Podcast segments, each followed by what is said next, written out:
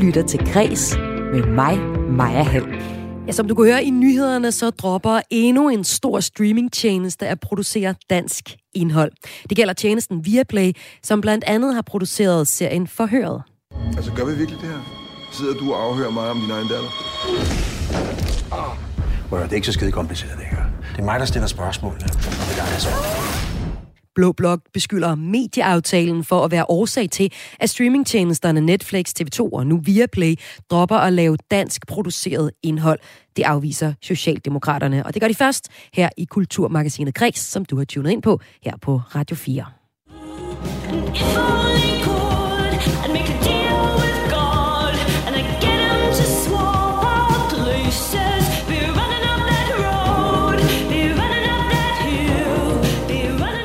Her 80'er-nummer af Kate Bush hitter igen verden over. Og det gør det efter, at serien Stranger Things bruger nummeret her i deres fjerde sæson. En sæson, der også igen dyrker nostalgien. Og hvorfor 80'er-referencer med krøller, pastelfarver og Dungeon and Dragons fungerer som en magnet for seerne, for det er en hitserie, det taler jeg med en filminstruktør om i udsendelsen i dag. En udsendelse, hvor vi også skal have en debat om, at det kongelige teater har aflyst et stykke, fordi balletdanserne nægtede at opføre en scene, de fandt racistisk. Er det modigt? Eller er det problematisk?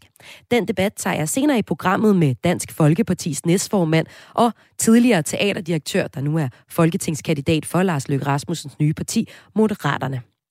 Og sidst her i udsendelsen, så får du et portræt af en af de allerstørste stjerner i gamle Hollywood, altså i Hollywoods tidlige år. Judy Garland kunne i den her uge følge 100 år. Og øh, vi skal høre et portræt af hende og høre, hvorfor hun har været så stort et ikon for særligt LGBTQ-miljøet. Jeg hedder Maja Hall. Velkommen til Kris. Ja, vi starter med historien om, at Viaplay nu følger trop og dropper at producere dansk indhold. Det skriver de i et åbent brev til brancheorganisationen Great Denmark og Producentforeningen. Ligesom at TV2 og Netflix har droppet at producere indhold under den nuværende rettighedsaftale, så har den nordiske streamingtjeneste også valgt at stoppe med at lave flere danske film og serier. Viaplay har blandt andet produceret en super succesfuld serie Forhøret, en serie, der hedder Trine Dyrholm og Ulrik Thomsen i de bærende roller. Der var en pige liggende uden idé, ikke? Ung kvinde blev med stikvåben. Selvmord. Ja, det er altså serier som den her fra Viaplay, der lige nu ikke bliver lavet flere af. Og hvad er så årsagen til, at de her streamingtjenester dropper at lave dansk indhold. Officielt så er det rettighedsaftalen. Der er en brancheaftale, der betyder, at streamingtjenesterne skal betale løbende for de serier og film, de køber, i stedet for, som tidligere, at betale et engangsbeløb for for eksempel en serie eller en film. Men øh, Blå Blok, de peger på, at det også er medieaftalen, den som lige er blevet forhandlet, der er afgørende for, at streamingtjenester nu trækker sig fra det danske marked. Blå Blok, øh, Blok var ikke selv en del af medieaftalen og kritiserer, at streamingtjenesterne med, med den nu skal betale et kulturbidrag på 6% for at have indhold i Danmark. Så de mener altså, at medieaftalen er med til at få dråben til at flyde over i bæret hos øh, streamingtjenesterne. Konservativs medieordfører kalder konsekvent kulturbidraget for streaming skatten, og mener altså, at den er den afgørende dråbe, der fik bæret til at flyde over og årsagen til, at vi nu ser streamingtjenester på stribe trække sig fra det danske marked, eller i hvert fald trække sig fra at lave dansk produceret indhold. Og med mig fra øh, Konservative, Konservativ, der har jeg Birgitte Bergman. Velkommen til dig. Velkommen til, Birgitte. Jeg tror desværre ikke, vi lige havde Birgitte med øh, her med det samme, men jeg er sikker på, at vi får Birgitte med om et øjeblik. Birgitte Bergman fra Konservativ har stillet fem paragraf 20 spørgsmål, hvor hun beder kulturminister Ane Halsbo Jørgensen forholde sig til emnet.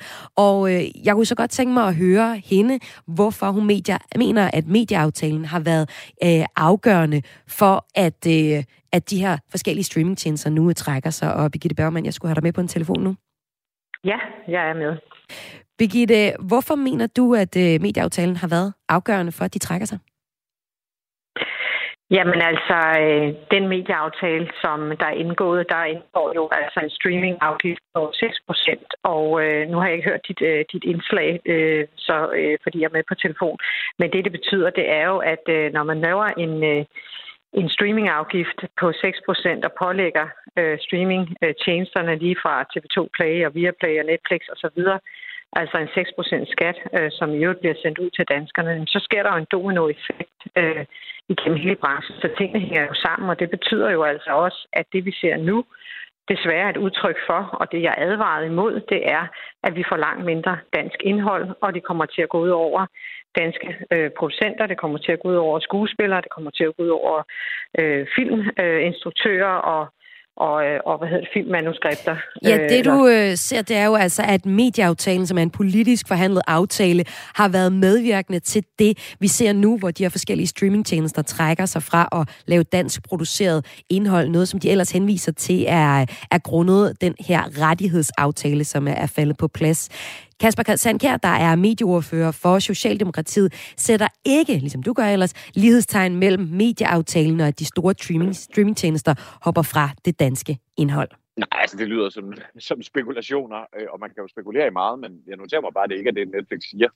Øh, og det er jo ikke det, de angiver som årsag øh, til, at de nu midlertidigt stopper for, for produktion af dansk indhold. Ja, spekulationer, Birgitte Bergmann. Jamen altså, det, her det er jo kæmpe selvmål for regeringen, og ikke mindst alt for kulturministeren.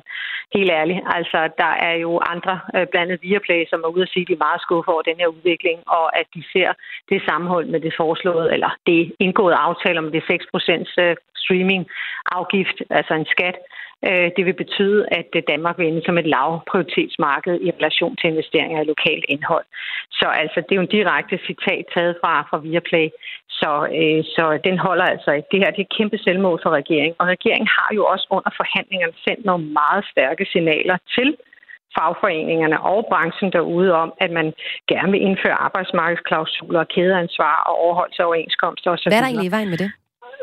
Jamen det, der er i det, det er, at man blander arbejdsmarkedspolitik ind i mediepolitik, og det er jo et nybrud i dansk politik. Vi skal jo ikke blande arbejdsmarkedspolitik og arbejdsmarkeds, altså den danske model, ind i de politiske aftaler, vi laver. Det er jo op til arbejdsmarkedsparter. Men på et globalt Men det har, marked... Det har regeringen altså sendt nogle stærke signaler om, og det betyder så også nu, at vi ser desværre ulykkeligvis øh, den her kollaps øh, og mindre dansk indhold og jeg håber virkelig, øh, at, øh, at vi kommer til at se mere dansk indhold. Men det gør vi bare ikke, og vi kommer jo til at se, at det her bliver dyre for danskerne. Mm. Der bliver færre produktioner. Det vil sige, at allerede nu har vi lige haft øh, Create Danmark i, øh, i foretrædet Kulturvalget, som melder om, at flere nu er begyndt at gå på dagpenge. Mm. Det er jo ikke vejen frem. Det er jo decideret katastrofalt. Og det vi så hører her i, i nyhederne lige her kl. 14, det var, at øh, Create Danmark og Producentforeningen, som har lavet den her rettighedsaftale, altså en aftale i brancheforeningerne imellem i øh, januar nu, vil til at se på, hvad de så gør for, at der fortsat kan blive produceret dansk indhold.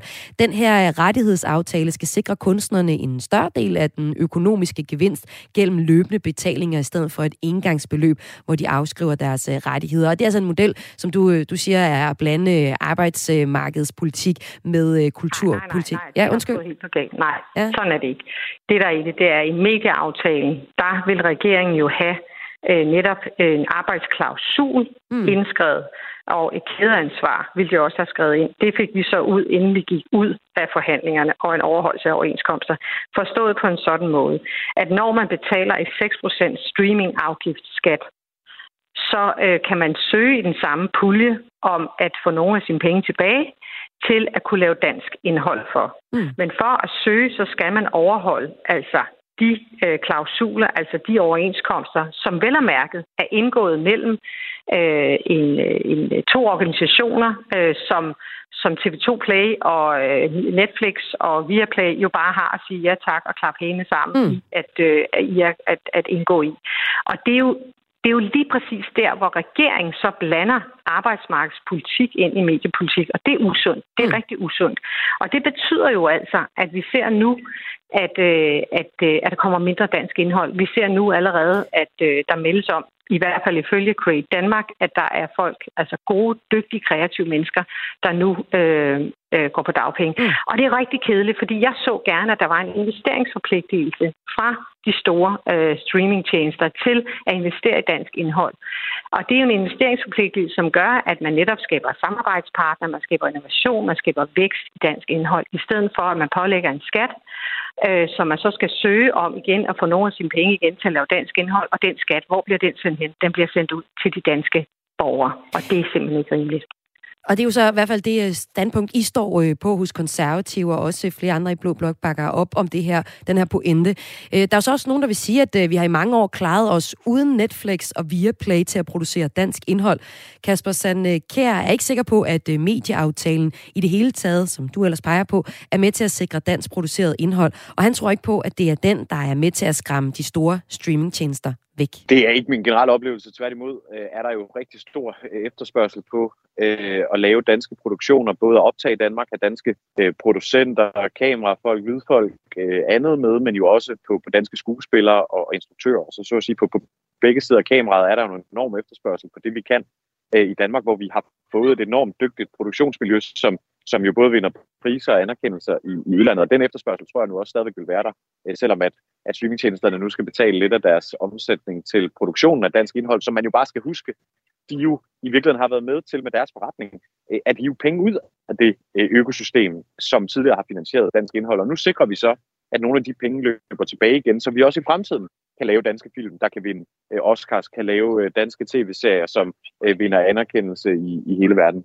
Og her taler Kasper Sankar jo så om, om medieaftalen, hvor han siger, at det, det vil heller ikke være problematisk, hvis man kræver lidt af de her streamingtjenester. Øh, Birgitte Bergman, bare afslutningsvis, hvorfor mener du egentlig, at hvis man skulle komme til at, at skræmme spillere væk, som det ser ud som, at der er sket lige nu, at Viaplay og Netflix øh, trækker sig fra det danske marked, øh, hvorfor er det så egentlig så stort et problem? Jamen det her det er jo lige præcis hovedet på sømmen. Det er jo kæmpe selvmål for regeringen. De ønsker også mere dansk indhold, men de laver så mange benspænd derude.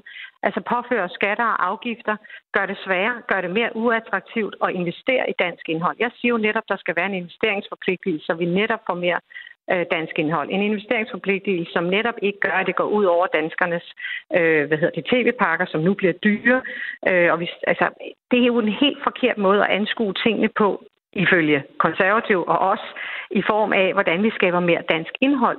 Og, og det, er jo, det er jo bare for at sige, at, at øh, det Kasper Sandkær står og siger, det er jo simpelthen naivt at tro, at når man påfører skat på den måde, plus at der så kommer en branche og siger, nu skal vi, øh, nu har vi gjort det rigtig meget dyrere også øh, at producere dansk indhold. Husk lige på, ifølge de beregninger, der er fra TV2, og der er altså oplysninger, jeg har fra TV2, så er det altså sådan, ifølge deres lønanalyse, at, øh, at lige nu, så, øh, så har vi i gennemsnit, så betales der 12-47 procent over overenskomsten øh, efter efterspørgsel på dansk fiktion. Altså i gennemsnit får man altså 20.000 kroner om ugen, plus pension og så videre, øh, rettighedsvederlag og så videre om ugen øh, som, som, øh, som, øh, som enten skuespiller eller filmfotograf. Det er bare for at sige, altså nu presser man citronen yderligere. Nogle påstår det 600 procent, nogle påstår det 56 procent. Jeg kan bare konstatere, at det er rigtig ærgerligt, at vi ovenpå en streamingskat nu ser øh, en udvikling i markedet, som mm. er totalt i forvejen, og det, der sker, det er, at vi får mindre dansk indhold, og vi ser nu, at der er nogen, der allerede åbenbart ifølge Create Danmark skal gå på dagpenge. Og Nej, netop, er det øh, ærgerligt. Og netop Create Danmark og Producentforeningen, som har lavet den her rettighedsaftale, skal, har nu erkendt, at de skal i gang med at kigge på aftalen igen, og vi må så se, hvad der sker fremadrettet i, i forhold til dem. Medieordfører for de konservative, Birgitte Bergman, tusind tak, fordi du var med her i Kreds. Selv tak. Vi har her på Kreds forsøgt at få en kommentar fra Create Danmark, men de er ikke vendt tilbage på vores øh, henvendelser lige til den her udsendelse. Om lidt her i Kulturmagasinet Kreds, der skal det handle om balletdanserne på det kongelige teater. De nægter at opføre balletten Otello, fordi de finder en enkelt scene racistisk, og derfor har teateret nu afløst balletten. Men øh, er det egentlig modigt, at balletdanserne siger fra på den måde, eller er det problematisk, at øh, teateret lytter til deres dansere på den her måde? Kan de så diktere alt muligt fra nu af? Den debat, den tager jeg senere i programmet med Dansk Folkeparti og Moderaterne. Men først, så skal vi kigge på øh, 80'er-nostalgien, og hvordan den har fået en serie som Stranger Things til at slå øh, seerrekorder.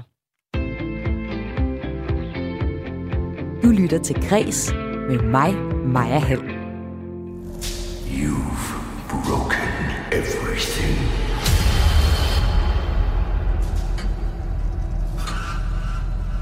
Your suffering is almost at an end. Science fiction-serien Stranger Things topper hitlisten på Netflix over øh, mest sete serie for tiden. Serien er kommet til fjerde sæson, der er mørkere end de foregående sæsoner, men stadig fuld af fornøjelige, har lyst til at sige, øh, 80'er referencer, der rammer rigtig mange med følelsen af nostalgi, som har været sådan seriens øh, særkende helt fra starten. Hovedpersonerne har for eksempel spillet øh, bordrollespillet Dungeon and Dragons nede i kælderen. Der er øh, filmiske referencer til Steven Spielbergs film E.T., og der har også været masser, og er det også af de nye af krøller og pastelfarver, altså masser af nostalgi. Filminstruktør Ask Hassel Balk, tusind, eller velkommen til øh, Græs. Jamen, tusind tak. Tusind ja, tak. Du var på telefon der. Du ja. har blandt andet instrueret Antboy og Skammerens datter, og øh, du er også en kæmpe filmnørd. Hver sæson af Stranger Things har sine specifikke nostalgiske referencer. Nu så du lige går øh, første afsnit her i fjerde sæson. Hvad er det Ja, for nogle referencer, fjerde sæson af Stranger Things spiller på? Jamen altså, man kan jo sige, Stranger Things har jo fra start af bare øh, været fyldt med popkulturelle referencer. Øh, den første sæson var jo meget, som du selv lige var inde på, meget sådan Spielberg-inspireret. Og øh, det sjove ved den nye sæson her, nu er, jeg skal sige, jeg har jo kun set en episode, men det jeg lynhurtigt kunne, øh, kunne spotte, det var, at nu fordi de begynder at øh, beskæftige sig med de sidste år i 80'erne, så er et tema som sådan noget satanic panic øh, blevet aktuelt, og det er ret sjovt. Hvad er det for noget? Øhm, jamen, det er simpelthen, der er en karakter i den nye sæson, som er vild med heavy metal. Og, øhm, og det var jo meget populært øh, i nogle kredse i 80'erne. Og, øhm, og, øh, og i det hele taget, Satanic Panic, som jeg lige var inde på, er, handler om, om den her frygt for satanister, eller satanisme i, øh, i små øh, amerikanske provinssamfund.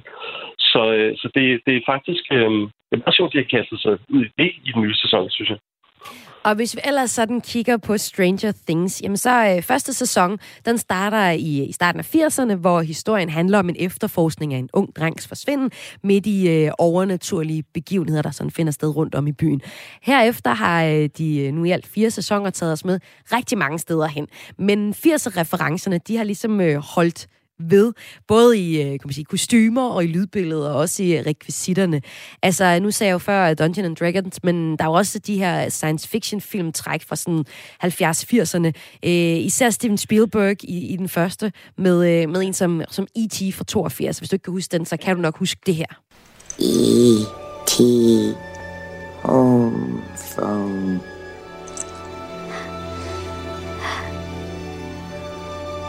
E.T. phone home. E.T. phone home.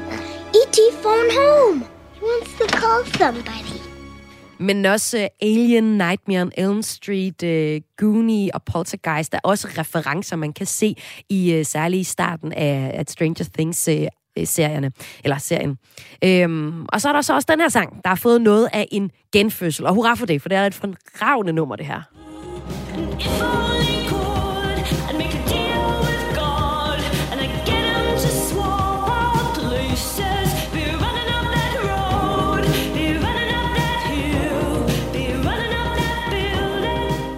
Ja, Kate Bush-sangen Running Up That Hill fra 85 bliver brugt i en række scener i øh, seneste sæson af Stranger Things, og indtager nu en fjerde plads på den globale Spotify-hitliste med over 5 millioner daglige afspilninger. Øhm, Ask Hassel Balk, du er filminstruktør. Øhm, hvis vi nu ser på, nu kommer nu nævner jeg nogle forskellige øh, af de her øh, 80'er nostalgi-referencer, der er i filmen. Hvordan bruger serien sådan øh, generelt set nostalgien på øh, i lyduniverset og, og billedet, som du ser det som filminstruktør?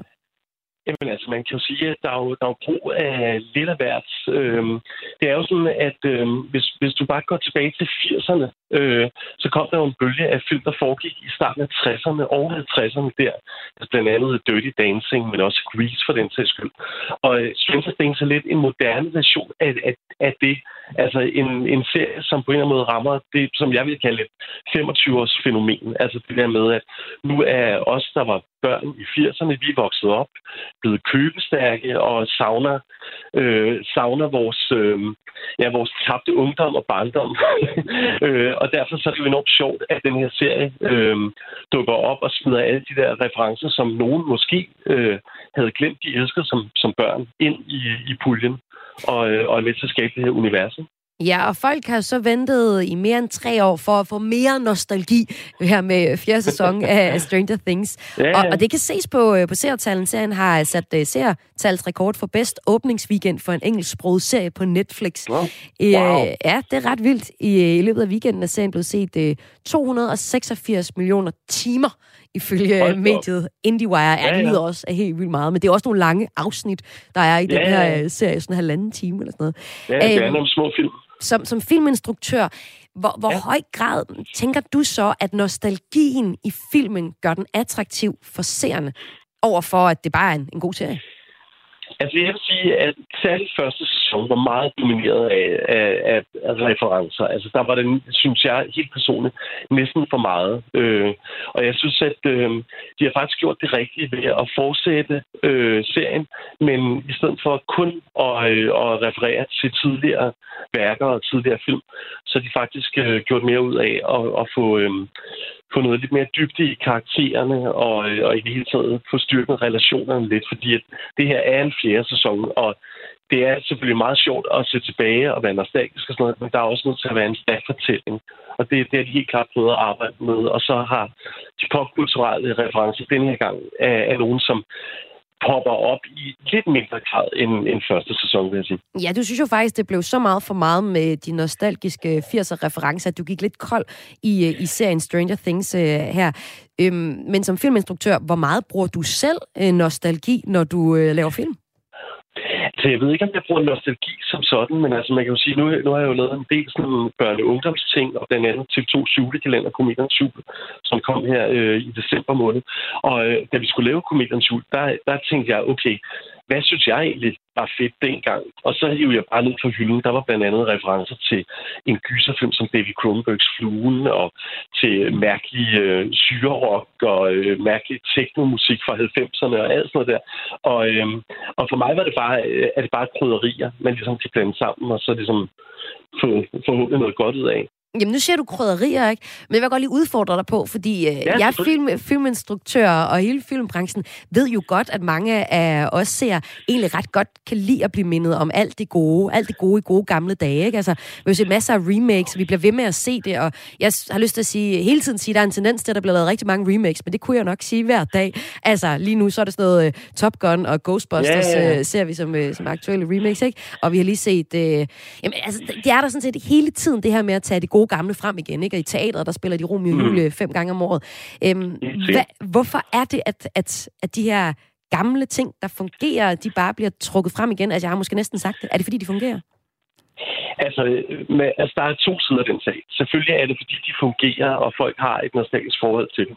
Men så er det jo også, at de referencer, som Stranger Things hiver ind, er jo referencer, som taber ned i ja, nutidig voksnes barndom. Og nutidig voksne i dag, altså også der vokset op i 80'erne, vi er jo blevet købestærke i forhold til nørderi og øh, alt muligt. Så vi, vi går faktisk ud og, øh, og køber legetøjet igen. Ikke? Altså jeg kunne finde på i dag at gå ud og købe en he figur for eksempel, som jeg måske ikke havde råd til, da jeg var barn. Men den er råd til i dag. Så det er helt klart en, en serie, som, som også er en form for sådan konstruktion i forhold til et lidt mere købe, øh, købeglad øh, publikum publikum. Ikke? Så selv kapitalismen øh, spiller en rolle i, i kulturen? Jamen, jeg, jeg er bange for, at den altid sejrer. Ja. men, men, men derved ikke sagt, at man ikke kan lave noget originalt i, i, i den setting. Og man kan også sige, da Stranger Things kom, jeg, jeg connectede ikke så tydeligt med det, men det er måske også på grund af, jeg har aldrig helt givet slip på min, øh, min barndomsfilm og de ting, jeg elskede som barn. Og det var der nok mange, der, der havde, som så netop blev mindet om det. Så for, det almindelige publikum af Stranger Things jo helt klart en serie, som, som er en, udover at være et eko af deres barndom, så er det jo også en serie, som, hvor de kan introducere, øh, hvordan det var, da de var børn, for deres børn i dag. Og det er måske attraktionen med det. Så jeg tror, at efterhånden det er blevet sådan en familieserie. Ask Hasselbalg, filminstruktør og kæmpe filmnør. Tusind tak, fordi du var med til at snakke Stranger Things og 80'er-referencerne. Det var så lidt. Ha' det godt.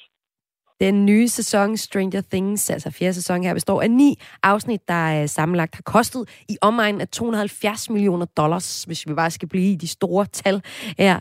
Øh, Duffer Brothers, der er skaberne af serien, har annonceret, at en femte sæson er på trapperne, men øh, det er også slutningen på øh, Netflix flagskibsserie, og femte sæson kan man sige, det er egentlig fordi den her fjerde sæson, den er delt op i, øh, i to.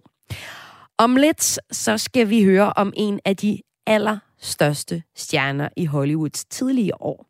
Men øh, fortællingen om Judy Garlands liv er også en tragedie om alkohol og piller og en alt for tidlig død. I dagens udsendelse tegner jeg et portræt af skuespilleren og sangerinden Judy Garland, som på fredag kunne være fyldt 100 år. Og så skal vi høre, hvorfor at øh, LGBT-miljøet nogle gange har stillet hinanden spørgsmålet, om man var en ven af Dorothy. Og hvad det betyder, det kan du høre senere i udsendelsen. Men først så skal vi have en debat om det kongelige teater, der har droppet en forestilling på grund af, at danserne ikke ville danse nogle scener i en øh, forestilling, som de, som de følte var racistisk. Du lytter til Græs med mig, Maja Hall. Hvem bestemmer egentlig, hvad der skal spilles på Danmarks nationalscene, det kongelige teater? Det spørgsmål har sådan øh, spøgt i kulissen, siden mediet A4 Ligestilling i sidste uge kunne fortælle, at det kongelige teater har aflyst sin opsætning af den anerkendte koreograf John Neumeyers ballet Othello, som er en fortolkning af Shakespeares klassiker fra 1600-tallet. Det har de ifølge A4 Ligestilling, fordi danserne har nægtet at opføre en scene ved navn Krigerdansen. Det er en scene, hvor danserne blandt andet skal sige abelyde og banke sig selv på hovedet som aber. I lyset af, at hovedpersonen i stykket Othello er mørk i huden, så opfattes det af danserne som racistisk. Det har affødt en øh, storm af reaktioner. Jeg har her med i Kulturmagasinet nu øh, tidligere teaterdirektør for nyligt annonceret som folketingskandidat for partiet Moderaterne, Jon Steffensen. Velkommen til dig. Tak. Og øh, du er så en af dem, der har blandet dig i debatten om det kongelige teaters aflysning af Otello. Du mener, at det er modigt at danserne det øh, vender jeg tilbage til om lidt, for øh, jeg skal også lige høre fra Dansk Folkepartis næstformand øh, René Christensen. Allerede dagen efter, at nyheden her så dagens lys, der stillede øh, kulturordfører i Dansk Folkeparti, Dennis Flytkær, tre spørgsmål til kulturminister Ane Halsbo Jørgensen, som man vist godt kan sige øh, forholder sig kritisk til det kongelige teaters beslutning. Øh, han havde ikke, de har ingen har for Dansk Folkeparti haft mulighed for at medvirke i dag, men jeg har talt med René Christensen her lige inden inden udsendelsen om, hvorfor de har stillet de her øh, spørgsmål, og øh, hvad man i Dansk Folkeparti mener om, at det kongelige teater har aflyst balletten Otello. Prøv her. Ærgerligt, at øh, den der politiske øh, korrekte, den kommer ind til mange steder. Og kunsten er jo, som kunsten nogle gange er, og historien er jo også, som historien nogle gange er. Og derfor synes vi, det er ærgerligt, at de her, de her smagsdommeri kommer ind over, og den her korrekthed øh, kommer ind over. Fordi øh, så bliver vi jo historieløse, hvis vi ikke har vores historie med os. Vi hører altså her øh, René Christensen, næstformand i Dansk Folkeparti, synes det er ærgerligt. Jon Steffensen, du synes det er modigt. Hvorfor synes du det? Jamen det synes jeg, fordi at danserne stiller sig op og tager det standpunkt, at øh, man i 2022, efteråret 22, ikke synes, det er rigtigt at illudere et folkeslag gennem æbelyde på vores fineste scene. Og det synes jeg er, er et, et, et, jeg, jeg erkender blankt, at det her det kan diskuteres. Men lige her, så synes jeg, det er fair at sige, at vi vil ikke som en ung generation stille os op og tage det standpunkt, at vi skal danse en dans, hvor vi gennem æbelyde karakteriserer et helt folkeslag. Det vil vi ikke. Og øh, jeg har også talt med René Christensen om, hvorfor han er gået ind i den her øh, debat, som vi altså nu har fået skitseret op, hvor øh, Dansk Folkeparti mener, det er problematisk, at øh, det kongelige teater tager øh, den her forestilling af på grund af kritikken fra danserne, og hvor øh, du så som repræsentant for Moderaterne på den anden side godt kan se, øh, at, øh, at den bliver taget af, og også synes, at det er modigt, at danskerne, danserne sådan set ser, ser fra. Jeg spurgte René Christensen her i udsendelsen øh, til, hvorfor det egentlig er, at de øh, blander sig i det her, fordi at Dansk Folkeparti jo netop netop har skrevet, har øh, lavet tre paragraf 20 spørgsmål, hvor de har bedt om at få øh, Anne Halsbro Jørgensen, kulturministeren, til svar og overvejelser om det her, fordi man kan også sige, det er jo øh, sådan set bare teateret, bestemmer de ikke selv. Det er her men øh, der svarede René Christensen, at det er altså politik, som øh, teateret her bedriver. Det er jo nogle politiske holdninger, der skinner igennem i forhold til, at man ikke vil opføre den her ballet. Det er jo politik, øh, og det er jo det, vi er drevet af. Vi er jo drevet af holdninger, øh, og derfor så er det jo helt øh, oplagt, at man som politiker også blander sig. Øh, for det første, fordi det er en øh, kulturinstitution, som også er drevet af det offentlige. Så jeg er helt enig i, at øh, vi skal ikke blande os i, hvad man sådan sætter op men når man piller noget af på grund af politik, så er det vel egentlig også fair nok, at politikerne blander sig. Jon Steffensen, er du øh, enig med René Christensen i, at det her det er politik, og at politikerne skal blande sig i øh, det kongelige teaters øh, beslutning?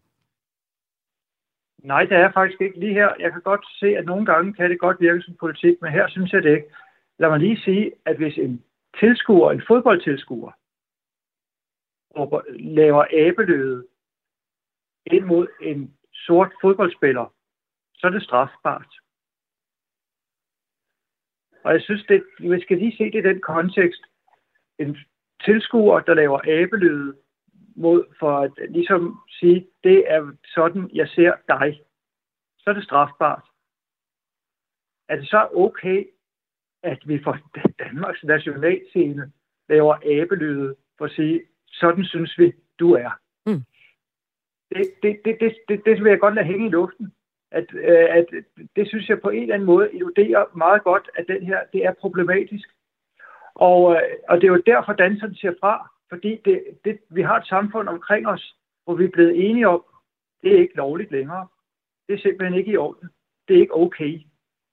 Og hvorfor skal man så spændes for en vogn? Shakespeare lavede den her forestilling, eller skrev den i, for 500-600 år siden. Jamen, der var det da helt okay. Men verden flytter sig. Og lov flytter verden sig som regel til det bedre. Altså for nogle år siden, der blev vi også enige om at sige, at det er slut med at sige, i morgen får du en æredreng, og ham kan du bruge som rangle, hvis vi skulle synge for vores øh, små børn, når de skulle sove for vores børn. Nu siger vi, i morgen får du en kokosnød. Og det er jo lidt, vi er jo lidt enige i det samme, at noget, der engang var okay, og som ikke betragtes som racistisk, det betragtes i dag som racistisk.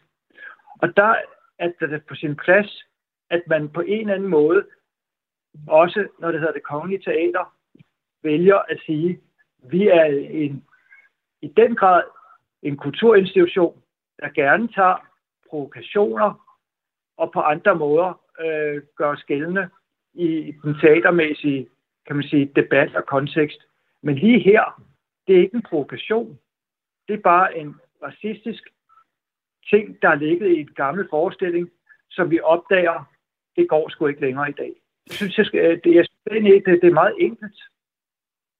Og øh, jeg talte også med René Christensen om lige præcis det her, for øh, altså, argumentet er jo også, at det, at det er danserne, der sætter deres øh, krop på spil, og det er dem, der har sagt fra over for den her konkrete scene i øh, Otello-forestillingen, som er, er, er et gamle Shakespeare-stykke, der er sat op som en, en ballet. Øhm, jeg spurgte ham, øh, om, om det kongelige teater i hans øjne burde øh, have sagt til danserne, at de skulle indgå i, øh, i scenen, i stedet for at, at tage den af. Og han sagde, at, at man ikke ville, ville tvinge dem, men man skulle bruge dialog. Jeg synes, man skulle have en dialog omkring det, øh, og så også have en dialog omkring, hvad er det egentlig stykket siger. Øh, nu har jeg ikke selv set det, vil jeg gerne sige. Øh, men, men det er jo et stykke, der også faktisk handler om, om racismen, og at man udstiller afrikanere på en speciel måde, og det gjorde man jo før i tiden. Øh, og det skal man jo også huske, det, det er også en del af historien, ligesom når vi taler om, at man har været kolonimagt, og der har været slaver, og det, det har der jo været. Øh, og det, det kan vi jo ikke bare fjerne fra historien. Det er jo noget, der er. Og derfor synes jeg, at det er ærgerligt, at et øh, stykke, som har været spillet rigtig mange gange, og som er, er anerkendt også i kulturkredse, at det pludselig ikke kan spilles mere. Det synes jeg, så bliver vi et fattigt samfund. Det lyder det altså her fra Dansk Folkepartis næstformand René Christensen. Jon Steffensen fra Moderaterne. Øhm, kan man ikke spille klassikere, hvis de øh, ikke harmonerer med, med tiden? Selvfølgelig kan man spille klassikere, og jeg mener også, at det, det er jo ikke det, at jeg er helt med på, men vi skal bare være klar over en ting.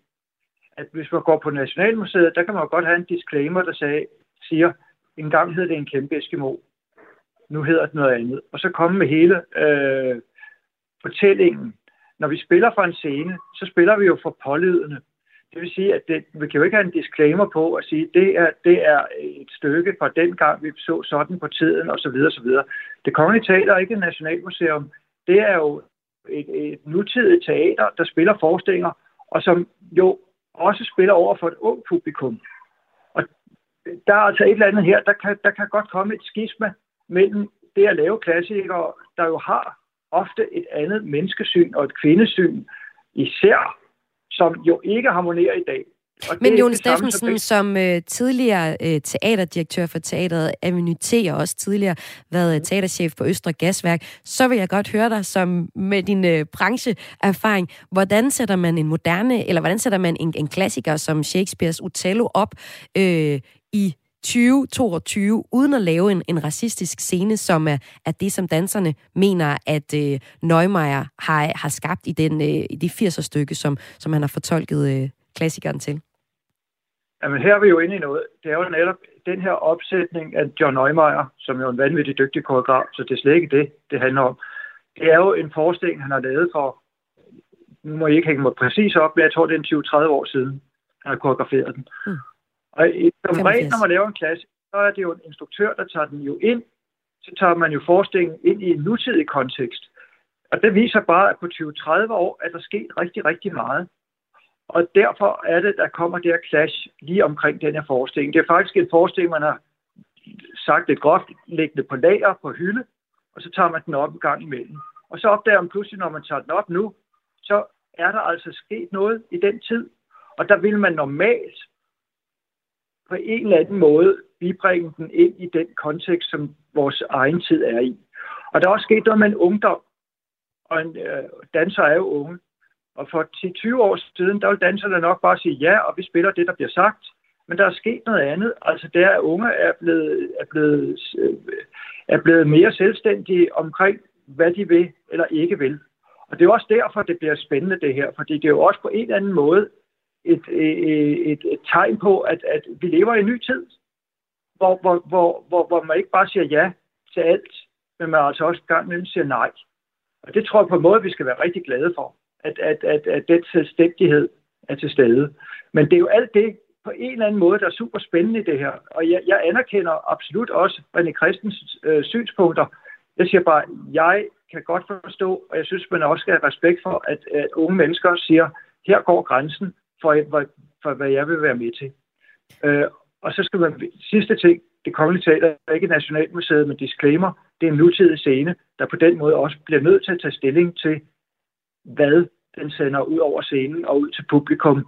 Og, og mange gange et publikum, der jo ikke kan, der skal tage imod det her, det kan også være, at publikum vil blive rimelig øh, stødt på manchetterne over det her. Og det er okay at blive stødt, men når det handler om racisme, og jeg vil godt lige stå fast igen, hvis det er en tilskuer, laver abelyde og illuderer det, danserne skulle, over for en fodboldspiller, en sort fodboldspiller, så er det strafbart. Og det viser jo bare noget om hele dilemmaet i det her.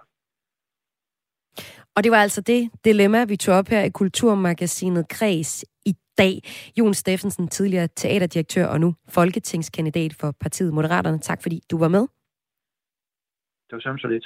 Og i indslaget her havde jeg også kommentar fra næstformand i Dansk Folkeparti, René Christensen. Dansk Folkeparti, der altså har stillet tre paragraf 20 spørgsmål øh, til kulturminister Ane Halsbo Jørgensen, om det er i orden, at det kongelige teater har taget øh, forestillingen Otello, en danseforestilling, ned af Neumeier, John Neumeier, øh, ned på grund af, at danserne synes, at en scene i stykket er racistisk. Hvis du, der lytter med, øh, havde glædet dig til at komme til i det kongelige teater til efteråret og se John Neumeyers fortolkning af Shakespeare-klassikerne, så er der trøst at hente. Teateret har nemlig i stedet besluttet sig at for at øh, opsætte samme koreografs fortolkning af et andet Shakespeare-stykke, stykket En Sommernats drøm. Du lytter til Græs med mig, Maja Hall.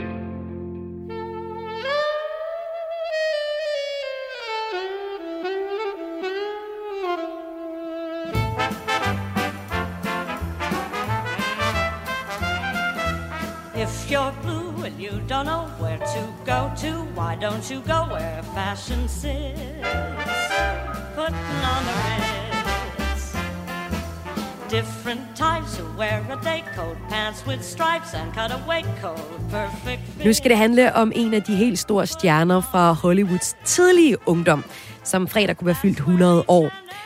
Judy Garland var sanger og skuespiller og spillede blandt andet hovedroller i film som A Star is Born fra 54, Meet Me in St. Louis fra 44 og Judgments and Nuremberg fra øh, 61 om retssagen mod fire topnazister efter 2. verdenskrig. En rolle, hun blev nomineret til en Oscar for blandt andet. Mest kendt er Judy Garland dog for rollen som Dorothy Gale i filmatiseringen Troldmanden fra Os fra øh, 39, da hun var bare 17 år gammel. Det var i den film, hun sang for eksempel den her. Åh, var.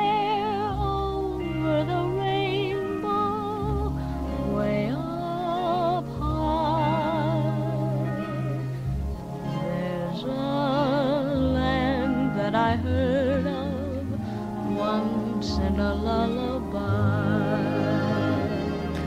Så fin og så ung som 17-årig, Mads. Det er nærmest ikke til at holde ud og tænke på, hvad hun så skulle gå igennem efter den øh, rolle. Nej, det er det ikke. Mads Højer Hansen, du er journalist, og så har du en stor viden om Judy Garlands liv og karriere, som øh, du kender indgående, og det er den, vi skal kapitalisere lidt på her til sidst i Kulturmagasinet Græs. Øhm, vi skal blandt andet høre, hvilken rolle Judy Garland har spillet for LGBTQ-miljøet. Mm. Men lad os lige starte med at høre, Judy Garland, hvad er hun øh, i, øh, i Hollywood, eller var? Hun var jo en meget, meget, meget, meget stor stjerne i det 20. århundrede, men hun var også en meget, meget atypisk stjerne.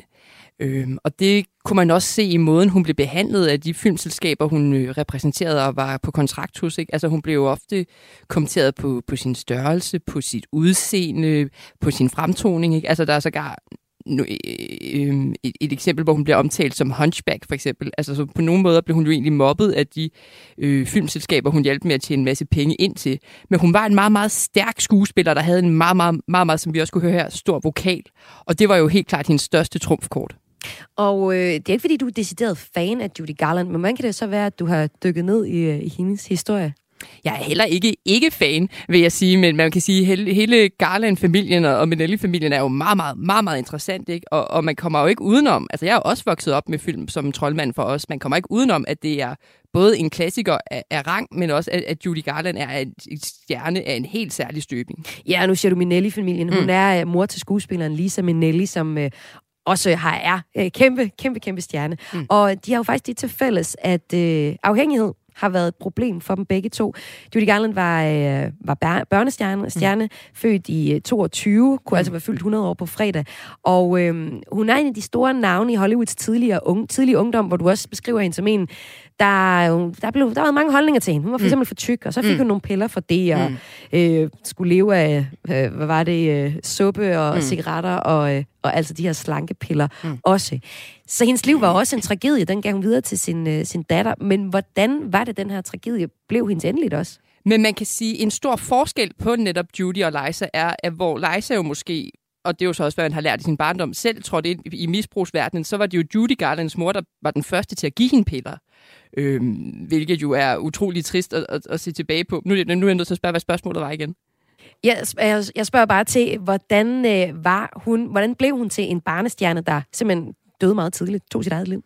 Jamen, det hænger jo meget godt sammen med, egentlig, med, med den afhængighed, som kom som konsekvens af både, at, at Judy Garlands mor proppede hende med piller, og at filmselskaberne proppede hende med piller, og de gav hende opkvikkende piller, når hun skulle indspille film og, og senere på over 72 timer, så gav de hende sovepiller, så de ligesom kunne få hende til at sove igen. Ikke? Altså, hun blev hele tiden proppet med, med, med piller og, og, og andre ting, der jo ligesom gjorde, at altså fra en meget, meget tidlig alder, der jo ligesom normaliserede det. Ikke? Og det gør jo også, at det er meget, meget svært som menneske at navigere og så bliver Judy Garland så også en uh, ikon for LGBTQ-miljøet.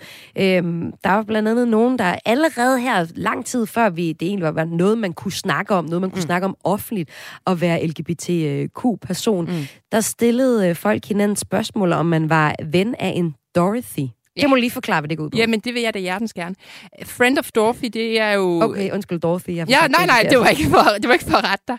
Det er, øhm, det er jo simpelthen bare et udtryk, man ligesom brugte for, at man sådan sub, subtilt kunne spørge andre, om de også var homoseksuelle. Så man på, på, fordi det er jo netop en tid, hvor, hvor det er meget, meget stigmatiseret, langt mere end den dag i dag, og, og hvor altså, der er også i, i særligt i mange forskellige stater jo stadig er forbud mod at være homoseksuel. Ikke? Så, så det er jo ligesom en måde, hvor man kan sige, det er meget risikabelt at, at spørge andre, om de er det. Og netop med den her formulering at spørge, om man var ven af Dorothy, så kunne man jo ligesom både sådan have sit på det tørre. Man risikerede ikke noget, fordi hvis folk ikke kendte jargonen, så forstod de det jo ikke. Men samtidig kunne man jo også finde ud af det, man gerne ville vide. Så det var jo super smart. Men, men jeg har jo været lidt tilbage og kigge på, på nogle af de sådan gamle artikler, særligt fra, fra 60'erne, sådan i, i slutningen af, af Garlands liv. Og allerede dengang, så taler man meget og skriver meget om hendes rolle i forhold til The Gays, hvilket er meget, meget tidligt, når man tænker på det 60'ernes USA. Og, men altså, hvorfor er det, at, øh, at, at hun bliver så stor et ikon lige for øh, LGBTQ? Det er der jo rigtig mange, hvad skal man sige, analyser om, og der er også nogen, jeg køber mere end andre. Altså, der er nogen, der prøver at koble Garland sammen med, med Stonewall Riots, altså hendes stød til det, der så senere hen blev, blev selve nogle riots, der blev til en optag til Pride-bevægelsen. Øh, det er så lidt mere omdiskuteret, men man kan sige, nogle af de der artikler fra 60'erne talte meget om, om, om pointen om, at, at Garland om nogen kendte pain, og det at suffer gennem sin, sin karriere. Og det samme gjorde mange homoseksuelle mænd jo også på daværende tidspunkt, og det var ligesom sådan en form for, for ting, man ligesom havde til fælles. Så er der også mange andre perspektiver, at, at Garland generelt var meget camp i sit udtryk, og havde en meget sådan, øh, hvad skal man sige, queer-appellerende stil, der også gjorde, at hun appellerede til seksuelle minoriteter. Hvordan det? Jeg tror slet ikke, øh, jeg ved, hvordan hun ser ud. Nej, øh, jamen der er også forskel på, på lille søde Dorothy, ikke? Øh, fra troldmanden mm. fra os, som i sådan, sådan en form for næsten sådan en lille hus på prærien-agtigt outfit, ikke? Og så lidt mere sådan jazzet jakkesæt, hun havde i sådan slutkarrieren med håret sat op, og så var hun ellers klar til at synge lidt. Og øh, du har skrevet en artikel, at, at hun er blevet kaldt øh, de homoseksuelles øh, Elvis. Mm. Hvordan er det så, at, øh, at hun nu er for øh, LGBTQ? Er, det, er hun stadig et ikon? Det er hun jo stadig, men det er klart, tiden gør jo også, at, at, at man bliver mindre aktuel, men hun er stadig et ikon, men det, altså, det er hele familien jo også, kan man sige. Liza Minnelli er jo også et kæmpe ikon for seksuelle minoriteter, ikke? Så det er jo også det der sådan, det er jo næsten en hel institution, Garland og Minnelli-familien, ikke? Men, men hun er jo en, et ikon og, og en, en stjerne, man jo ikke kan se bort fra, selvom der er gået så mange år. Og man kan sige, at selve, selve hendes tragediehistorie er jo også bare super appellerende for rigtig, rigtig mange. Og, og det kan man jo aldrig tage fra hende, selvom tiden er gået. Nu blev der for et par år siden, så kom der en, øh, en film om Judy mm. Garland, der mm. hedder bare Judy. Ja. Er, er det en film, der er god ja, får man et godt indblik i hendes liv, og hvordan hun ser ud også, hvis man uh, sætter den film på? Altså, jeg vil sige, det er meget tydeligt, det er Renée Zellweger som Judy Garland, men det er da rigtigt, du får... Ej, synes du det? Jeg så bare lige traileren. Jeg kunne overhovedet ikke se, det var Renée. nej, nej, men det, er jo, men, men det er jo også, fordi Renée jo selv sådan har haft sådan en udvikling her de senere år med sit ja. udseende, ja. for at sige det diplomatisk. Men, men, men det, er, altså, det er rigtigt, hun ligner, men, men, og det er også særligt sådan, både kostymemæssigt og, og, og parrykmæssigt, så er vi derhen af, men, men altså, Garland havde et meget mere groft ansigt, og sådan meget mere sådan butch-stil faktisk, hvis jeg sådan skal sådan se tilbage på hende. Mads Højer Hansen, mm. tusind tak, fordi du var med her i Kulturmagasinet Kreds til at give et portræt af Judy Garland. Selv tak. En øh, gammel Hollywood-star, har jeg lyst til at kalde hende, som altså kunne være fyldt 100 år på fredag. Og hvis øh, dig, der lytter med, godt kunne tænke dig at se den her film om hendes liv, portrætteret på film, med Renée Zellweger i øh, hovedrollen som Judy Garland, så kan du finde filmen Judy på øh, Filmstriben, som er bibliotekernes filmtjeneste. Der kan du altså gratis se den her film. Jeg kunne også godt tænke mig lige at spille noget af den musik, som øh, hun blev så kendt for. Vi slutter udsendelsen her med øh, Over the Rainbow, det nummer, som Judy Garland når, starter med at blive kendt for, da, da hun er 17 år og medvirker i The Trollman of øh, Us.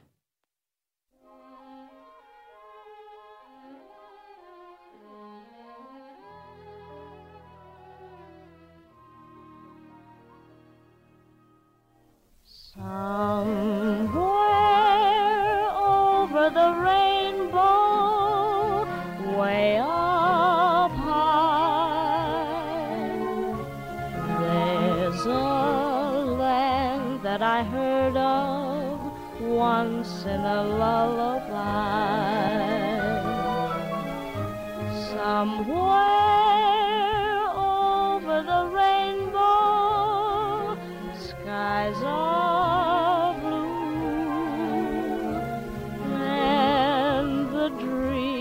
that you dare to dream really do come true. Someday I'll wish upon a star and wake up where the clouds are far behind me. Where troubles melt like lemon drops away above the chimney tops. That's where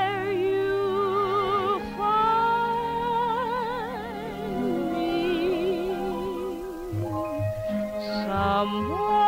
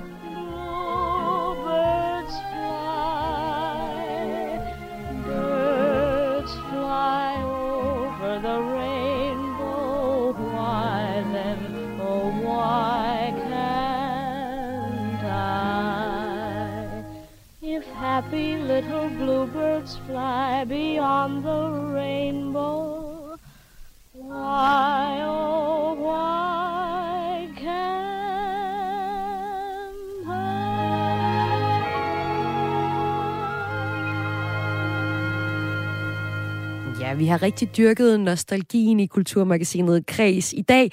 Her var det Judy, Judy Garland øh, med nummeret Over the Rainbow.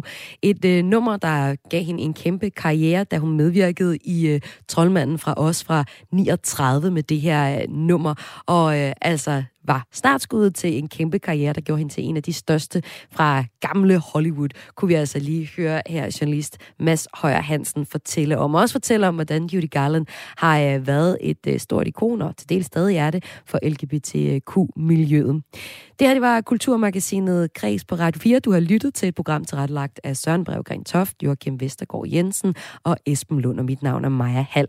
Hvis du har øh, spørgsmål, kommentarer, ris og ros til programmet, så kan du sende os en mail på kreds radio 4dk og det er kraes radio 4dk Og hvis du godt kunne tænke dig at lytte til det her program fra starten af, eller måske nogle af vores tidligere udsendelser, så kan du finde alle vores programmer som øh, podcast. Det kan du høre inde i Radio 4's øh, podcast-app. Der går du bare ind i Google Store eller Google Play eller i App Store, og så søger du på Kreds, eller søger du på Radio 4, så finder du appen, og derinde der kan du finde alle Radio 4's programmer, og også Kulturmagasinet Kreds. Når jeg lige om lidt er færdig med at ævle, så giver jeg ordet videre til vores øh, nyhedsoverblik, og efter det, så får du vores eftermiddagsprogram Missionen. Missionen er et program, der altid har en mission. I dag så skal missionen redde en øh, grillbar i Skanderborg. Og ikke bare hvilken som helst grillbar, men øh, stedet med efter sine Danmarks bedste bøf sandwich. Og det er altså en grillbar, der står til at lukke. Det vil missionen forsøge at ændre på.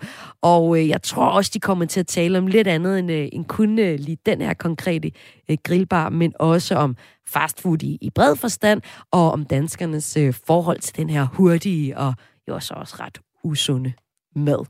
Vi kan vist godt øh, holde til en lille smule mere af Judy Garland. Øh, her får du lidt mere jazzede toner. Putting on the Ritz, altså her med Judy Garland, som på fredag kunne være fyldt 100 år.